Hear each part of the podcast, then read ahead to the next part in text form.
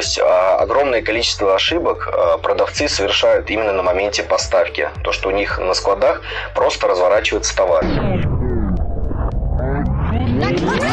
Это все очень-очень важно. То есть, соответственно, если мы не хотим терять э, деньги, то нужно много внимания уделять конкретно этим вещам.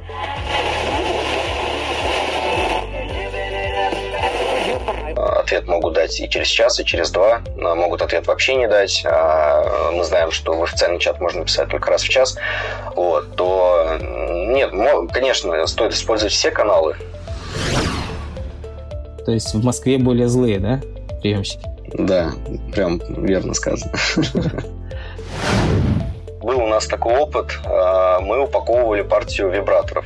Вот это, скажем, такой интересный момент в офисе был, а, когда и упаковщики, и менеджеры, абсолютно все а, ходили, скажем так, с такой ухмылкой на лице,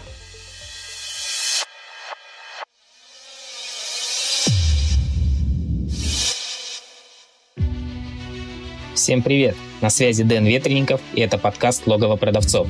Подкаст комьюнити продавцов маркетплейсов «Селлер Дэн», в котором мы вместе с экспертами, продавцами и представителями маркетплейсов обсуждаем всевозможные аспекты работы с маркетами, историю успеха и факап. Поехали!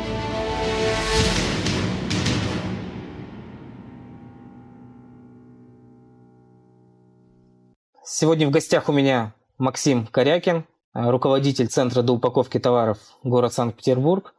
Максим, привет. Привет, Денис. Сегодня мы, собственно, поговорим о том, что такое доупаковка, зачем доупаковывать товар. А вообще, Центр доупаковки товаров э, вот в Санкт-Петербурге был основан мной летом прошлого года, 2020 и так получилось, что мы сначала упаковывали э, товар для себя, но стали понимать, что периодически наши сотрудники ничего не делают. Когда мы одну партию товара отправляем, и между партиями возникало свободное время. Собственно, тогда пришла идея заполнить это время тем, что мы стали бы упаковывать товар для других клиентов, для других поставщиков маркетплейсов. Так это и началось. То есть сначала это было просто заполнением времени, а потом, собственно, образовался отдельный э, вид деятельности, отдельное направление бизнеса. И Максим как раз летом прошлого года пришел в центр до упаковки упаковщиком. То есть Максим э, упаковывал товары, начинал с этого, потом стал менеджером и, собственно, с недавнего времени э, руководит центром до упаковки. Правильно все, Максим? Да, да, все верно.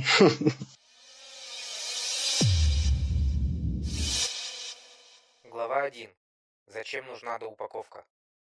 Э, хорошо, давай, собственно, поговорим о том, чем ты сейчас занимаешься. Вообще, зачем нужна доупаковка? Расскажи, вот э, можно ли просто привести э, товар э, на маркетплейс э, в заводской упаковке, там, либо если я заказываю товар из Китая, вот прямо от, поставщ... от э, поставщика, от производителя напрямую завести его на маркетплейс и сдать? Или вот обязательно прям нужно пользоваться услугами вашими? Но в целом, если ответить, зачем нужна доупаковка, а, я бы выделил в первую очередь нарушение целостности. Потому что куча рук, которые проходят от а, продавца до покупателя, то есть изначально привести на склад, на складе это проходит проверку, проходит приемка, то, соответственно, курьеры, дальше логистика, и только потом в пункте выдачи заказов а, покупатели получают свой товар. То есть, соответственно, где-то, может быть, что-то упало. То есть, соответственно, нужно усиливать защиту товара. То есть, это просто как минимум. Дальше, если представить, что товар уже хорошо упакован, например, да, то есть идет закупка товара, там э, дополнительно э, усилена коробка, пузырчатая пленка уже есть у товара, то в этом случае можно рассматривать сохранение внешнего вида товара. То есть, соответственно, э, чтобы покупатель в функции выдачи заказа э, мог взять товар в руки и понимать, что он откроет его дома, и товар будет чистый. То есть никакой э, не будет запыленности, грязи не будет на товаре. В целом, наверное, это основные. Ну и, конечно же, требования по упаковке, а, они у всех маркетплейсов разные. Если говорить о том, а, можно ли отвести товар просто так на маркетплейсы, можно, но только на Казан Экспресс.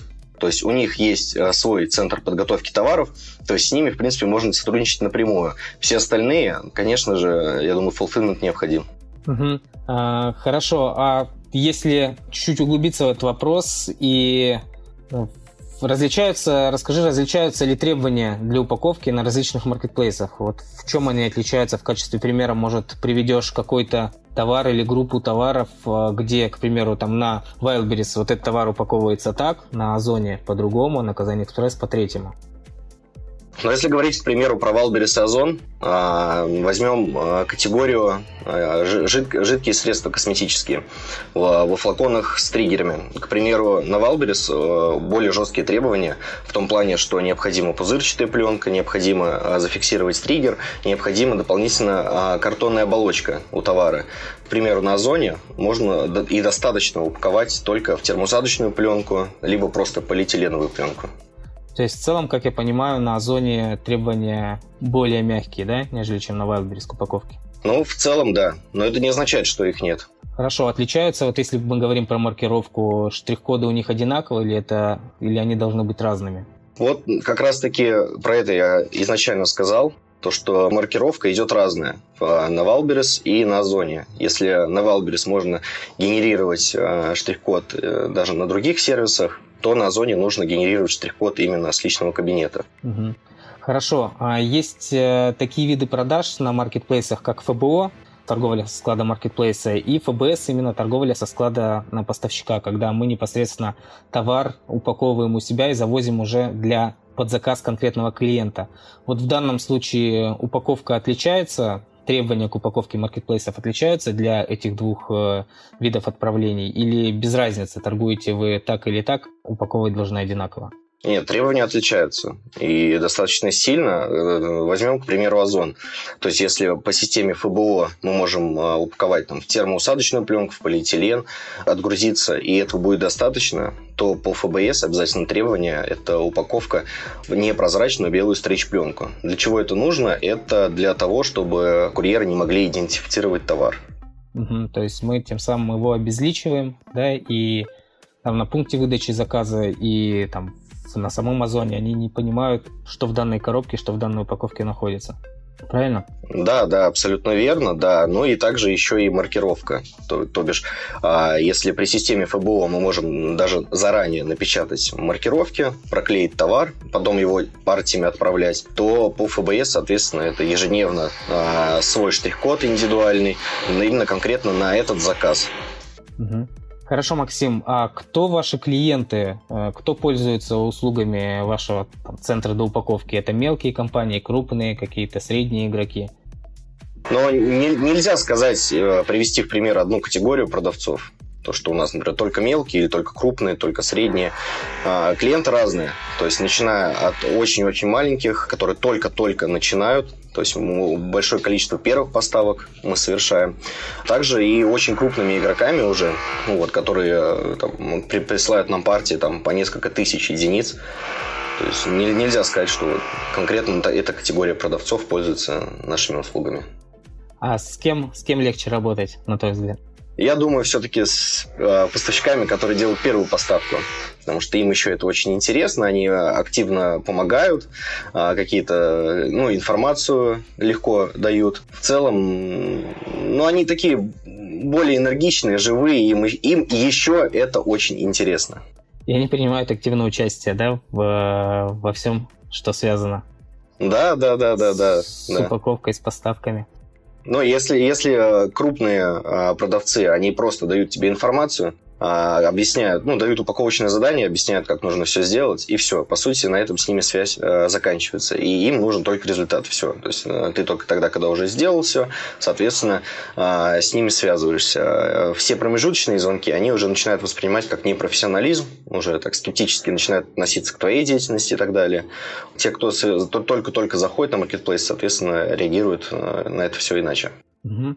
А, давай вот в качестве примера представим, что я начинающий поставщик, только захожу на маркетплейсы, вот нашел а, ваш сайт, там prepacking.ru, да, у меня первая партия, 10 а, товаров я закупил. Могу ли я упаковать 10 товаров у вас? В целом, да, да, то есть, скажем так, если говорить про самую маленькую партию, вчера мы упаковали одну единицу. К нам приехал клиент и упаковал ровно один товар. А, ничего страшного в этом нету, то есть также партии по 10 единиц мы упаковывали, была партия 7 единиц, как-то клиент э, привозил. Тут э, все зависит, я думаю, больше от требований самих маркетплейсов, потому что, например, на некоторые категории товаров идет э, отправка именно от 10 единиц. То есть, соответственно, если брать в расчет именно 10, то да, конечно, без каких-либо проблем. Да, на самом деле это важно, потому что кто-то закупает товар, не зная требования маркетплейсов, и может как раз попасть э, на то, что купил, к примеру, 3 единицы, готовит к их к отправке, а потом узнает, что минимум 10 единиц э, нужно отправлять, да, и у него просто, просто этот товар не примут. Поэтому такая важная штука, да, э, у маркетплейсов есть требования к минимальной партии тех или иных товаров.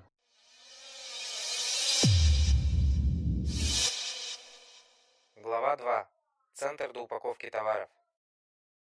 А, Максим, а кроме э, упаковки, какие еще услуги вы оказываете, вот, кроме того, чтобы просто упаковать товар? Я могу сказать коротко все абсолютно все услуги у нас поставки под ключ. То есть э, даже если э, клиент полностью не разбирается в этом вопросе, но хочет выйти на маркетплейсы, то есть, соответственно, он может э, закупить товар, отправить его нам. У нас были случаи, когда клиент даже ни разу не видел свой товар, сотрудничал с нами полгода. Мы с ним ни разу не встретились, вели только онлайн-диалоги. Он отправлял нам товар с завода производителя. Мы его принимали, упаковывали, отправляли и, соответственно, уже выводили его на результат. То есть можем начинать даже от э, заведения кабинета, оформления кабинета, э, заканчивая там уже какими-то консультациями, когда э, продавец уже достаточно давно э, продает э, маркетплейсах, но вот как-то у него процесс затянулся, он не может выйти на результат, соответственно, может обратиться к нам даже за консультацией. Угу. Ну а все-таки поподробнее, если там, говорить об услугах, да, что это за услуги? Как я понял, это заведение личного кабинета – это заведение карточек товаров да, на маркетплейсе. Это э, что еще? Да, да, если пройтись по услугам, например, с самого минимума и дальше идти, то это регистрация кабинета, оформление кабинета, заведение карточек, э, принятие товара, упаковка товара, фотографирование товара. Также мы делаем инфографику, управление поставками, э, отправка, логистика. Угу. Что такое инфографика? Скажи поподробнее, может быть, не все знают. Инфографика достаточно интересный инструмент. На своем личном опыте, что я в первую очередь заметил, что многие покупатели, они не, не читают описание товара. То есть буквально под фотографией э, указан состав, и приходят постоянно вопросы, а, укажите, пожалуйста, состав. То есть получается, в карточке даже не пролистали вниз и не ознакомились с информацией. Соответственно, инфографика – это когда мы в фотографиях отображаем всю необходимую, читаемую, приятную информацию. То есть когда это все выглядит цветно, красиво, текст читается легко, где самые важные моменты, всякие сильные стороны товара можем указать изначально, чтобы э, увидел это на фотографиях, и ему не пришлось даже листать до описания. Угу. А, давай вернемся чуть-чуть назад к доупаковке. Вот как ты считаешь, а оправданы ли требования маркетплейсов к доупаковке? Ты уже рассказывал о том, что, например, у жидкости на Wildberries необходимо упаковывать э, в картонные коробки, да, в том числе в пузырчатую пленку. Вот как по твоему опыту, насколько, насколько часто приходит товар клиентам в целости и сохранности, доупакованный там вами, либо доупакованный, в принципе, там, другими центрами доупаковки, либо самим производителем. И как часто, может быть, э, клиенты жалуются на то, что товар пришел в каком-то разбитом, разукомплектованном виде. Бывают ли часто такие случаи? Скажу, что вообще такие случаи бывают, и даже сам факт того, что они бывают, это уже, соответственно, плохо. Лично мое мнение, что требования нисколько не жесткие для э, упаковки на маркетплейсе. Ни у одного, ни у другого, ни у третьего маркетплейса, ни у кого абсолютно. Потому что все мы должны прекрасно понимать то, что продавец отправляет товар, который проходит через много-много пунктов прежде чем дойти до покупателя. Элементарный человеческий фактор где-то выскользнул из рук, упал товар, где-то там зацепился, порвалась упаковка. Соответственно, в дороге, э, в кузове это лежит, это может немножко запылиться. То есть, соответственно, если э, продавец хочет чтобы товар сохранил максимально целостность, сохранил приятный внешний вид, то, конечно, стоит э, много внимания уделять упаковке и не говорить о том, что вот, ну, по-моему, это как-то жестко. Нет, это никогда не жестко. Ну а как часто там встречаетесь вы, продавая свои товары, либо клиенты, может, жалуются на то, что товар не доходит в целостности и сохранности? Или такие случаи прям исключение, редкость? Нет, нисколько не исключение, это действительно происходит. Не могу сказать, как-то привести статистику, например, там один товар на 100 единиц разбивается. Всегда это по-разному, от партии зависит, то есть как это упаковано, не знаю, от настроения, от настроения приемщика также это может зависеть. Бывает, ну, бывает там несколько раз в день, бывает несколько позиций из целой партии э, приходят там разбитыми или где-то э, потрепанными, что-то еще. Э, нельзя привести какую-то статистику в ответ. Угу. Хорошо, вот ты сейчас сказал про настроение приемщика. Ты имел в виду приемщика, который на стороне маркетплейса принимает поставку. Правильно, да? Ты об этом сейчас сказал? Да, именно об этом. И как, э, и как, и как это зависит от его настроения? Неужели там на маркетплейсах есть такой человеческий так называемый фактор, когда от э, настроение приемщика, там что-то зависит, примут товар или не примут, ну и что вообще в принципе ты можешь сказать по этому поводу, что, что зависит? Ну, официально нет. Но все мы понимаем прекрасно о том, что есть э, куча требований именно к приемке товара. То есть э, не просто, не только к упаковке, но также и к приемке. Как оформлен груз, как э, груз заполитирован, как оформлена поставка. То есть э, огромное количество ошибок продавцы совершают именно на моменте поставки. То, что у них на складах просто разворачивается товар. Иногда мы замечаем, что это необоснованные требования в том плане, что а, все сделано правильно. Там, например, а, если взять, к примеру, Wildberries, у них нет ограничений по высоте палета. Вот, то а, палет примерно высотой там, метр семьдесят, метр семьдесят пять, а, они его бракуют по причине того, что он слишком высокий. Или что-то еще, где-то немножечко какая-то коробка покосилась, он может развернуть всю поставку. Как бы.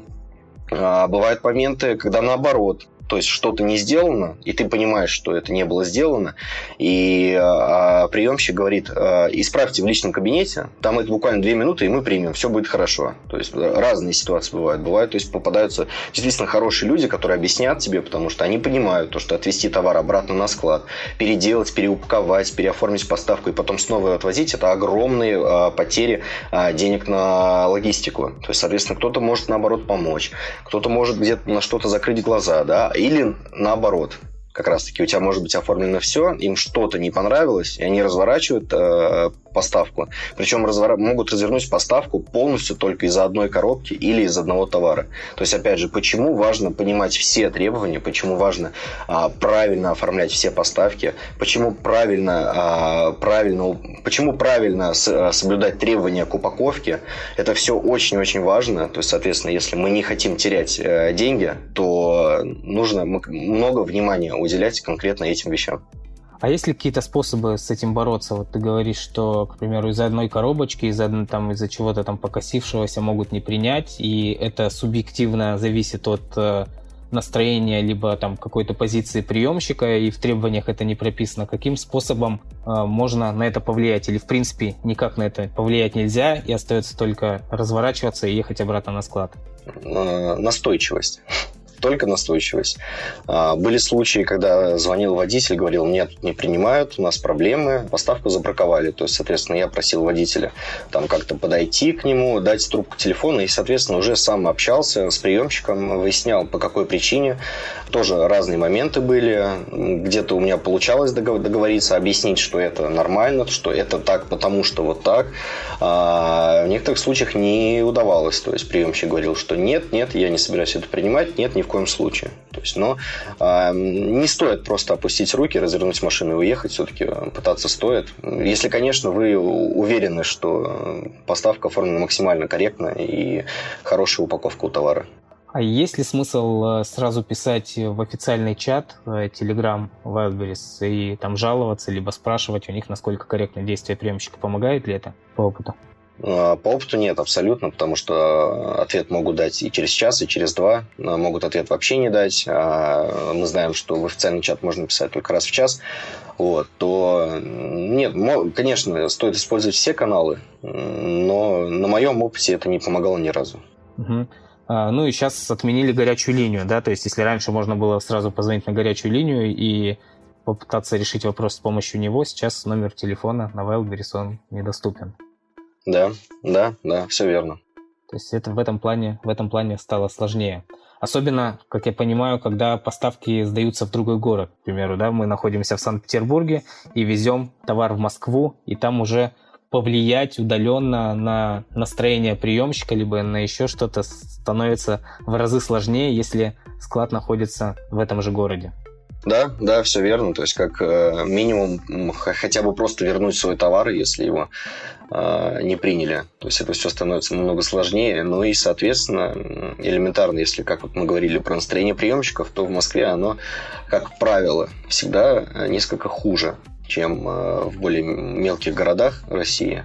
Там, ну, за счет, я думаю, все-таки больших объемов э, работы, которые у них есть. Угу, угу.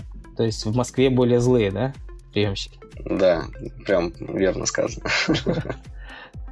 Ну, может, поделишься каким-то случаем, э, будет интересно, если что-то расскажешь на конкретном примере. Ну, я думаю, если слушать кто-то из продавцов, э, все в курсе, например, там ситуации декабрьской в Каледино, то, что пропало колоссальное количество товара, то, что чат с расхождением поставок просто кипел от гнева э, продавцов. Это мы разбираем конкретно в Алберес, да. В целом, даже водители, э, которые отвозят груз, они очень часто замечали, что не любят они возить вот в Каледино, в Подольск, потому что они там очень важные, как их называют. Очень важные сотрудники на складах работают, да? Да, да, да. Хорошо, Максим, давай опять э, вернемся к доупаковке. Мы с тобой поговорили достаточно много про логистику. Э, расскажи, э, что вы упаковываете? Есть ли э, вам разница какой вид товара упаковывать, или вот весь тот ассортимент, который, которым торгуют э, продавцы на маркетплейсах, вы готовы упаковать и отвезти? Есть ли какие-то ограничения? Но на данный момент мы как минимум не встречали товара, с которым мы не, не могли бы справиться или не понимали, что с ним делать. Наверное, тут идет речь только о каких-то совсем крупногабаритных вещах, которые мы, соответственно, обсуждаем индивидуально с каждым клиентом. Да? А в плане э, категории у нас абсолютно никаких ограничений нет, мы готовы ко всему. Опыт имеется уже э, достаточно большой, количество поставок у нас прям результат у нас хороший. Вот, то есть, соответственно, нету категории, о которой я сказал бы. Ну вот, вот это мы не делаем. Угу.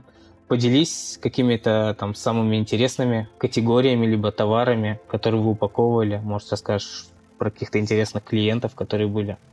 Ну, если про что-то интересное, наверное, вот самое первое, что мне в голову пришло, это, конечно, был у нас такой опыт. А, мы упаковывали партию вибраторов. Вот это, скажем, такой интересный момент в офисе был, а, когда и упаковщики, и менеджеры, абсолютно все а, ходили, скажем так, с такой ухмылкой на лице, все хохотали, улыбались, отшучивались. Все-таки, несмотря на то, что взрослые люди, это, конечно, забавляло всех целую неделю, потому что нас забавляли, наверное, не столько различные формы, которых мы просто удивлялись и не понимали, как это вообще может э, пригодиться. Вот. Ну и зака- заканчиваю э, вообще шутками, разговорами и, наверное, поведением клиента. А тут, тоже очень э, интересный случай, про который хотелось бы рассказать. Тут тема будет того, как она хотела бороться с конкурентами. То, что она хотела заказывать все-все-все вибраторы, которые есть на Wildberries, от каждого каждого а, бренда, от каждого продавца и делать себе липовые справки о том, что вот она травмировала себя этим инструментом, и, соответственно, чтобы эти бренды блокировали, тем самым выводить свой товар в топ скажем так, добивалась монополия. Вот. Но интересный клиент э, был конечно, не буду называть имени, но в целом вот этот опыт мне запомнился прям вот э, надолго. И не знаю, получится ли когда-то еще работать с подобной категорией, но, откровенно говоря, было неловко. Понятно. Ну а что-то получилось? Не отслеживал? Заблокировали всех конкурентов? Остался ли только этот клиент в данной категории? Ну, Я не увидел того, чтобы все бренды были заблокированы, кроме этого бренда. Вот. Но поставка прошла успешно, мы отгрузились, весь товар хорошо приняли, проблем никаких не возникло. Ну, хорошо. Максим, э, какой главный совет э, по упаковке, по логистике ты можешь дать э, начинающим предпринимателям, людям, которые только начинают свой путь на маркетплейсах? Они сталкиваются, с, во-первых, с очень большим количеством требований не только к упаковке, но и ко всему, там, заполнению карточек, к продаже, там, к требованиям к сертификатам. И одна из головных болей для них – это упаковка и логистика. Вот э, что ты можешь посоветовать э, начинающим предпринимателям именно в том, что связано с упаковкой и доставкой товаров до маркетплейса? Ну, я понимаю, что ты можешь сказать, конечно, что пользуйтесь э, нашим центром до упаковки, и ваша головная боль навсегда уйдет. Но все-таки не всем может быть удобно. Кто-то хочет сам научиться упаковывать э, товар, отвозить его на склады. Вот именно давай для, таки, для тех людей, которые хотят все сделать сами, не хотят отдавать на аутсорсинг. Э, ну, в первую очередь, э, даже несмотря на то, что сами, конечно же, обращаться в центр упаковки город Санкт-Петербург, естественно. Вот. А в целом, то есть, если действительно говорить про самостоятельную деятельность, э, я бы посоветовал всем быть более внимательными. Э, хорошо изучать требования по упаковке. Хорошо изучать э, заполнение карточек. Изначально подготовить всю информацию, понимать процессы, то есть как создается карточка, что для чего, а, ознакомиться с ценообразованием, что такое скидка, что такое промокод, а, ознакомиться с другими категориями. То есть в целом сначала совсем очень хорошо ознакомиться, научиться это делать и только потом уже приступать. Потому что, а, как показывает практика, большинство продавцов, они бегут куда-то, не ознакомившись ни с чем, элементарно выставляя цены без учета того, что будет цена, то, что будет, то, что будет скидка, то, что будет промокод. А, не учитывают эти моменты, создают спецификации, которые, то есть, ну, сейчас уже можно их редактировать, но раньше, соответственно, нельзя было. То есть, это куча ошибок в карточек товаров, необдуманные артикулы товаров, в которых они потом сами же начинают путаться, а, ошибки с требованиями по упаковке, то есть не ознакомились, а, отправили, товар вернули, большие потери, потом обиделись на Валберис, обиделись на Озон, то что вот нас там не приняли, это все, э, это не мое. То есть сначала совсем хорошо ознакомиться и максимально внимательно подходить вообще к каждому процессу.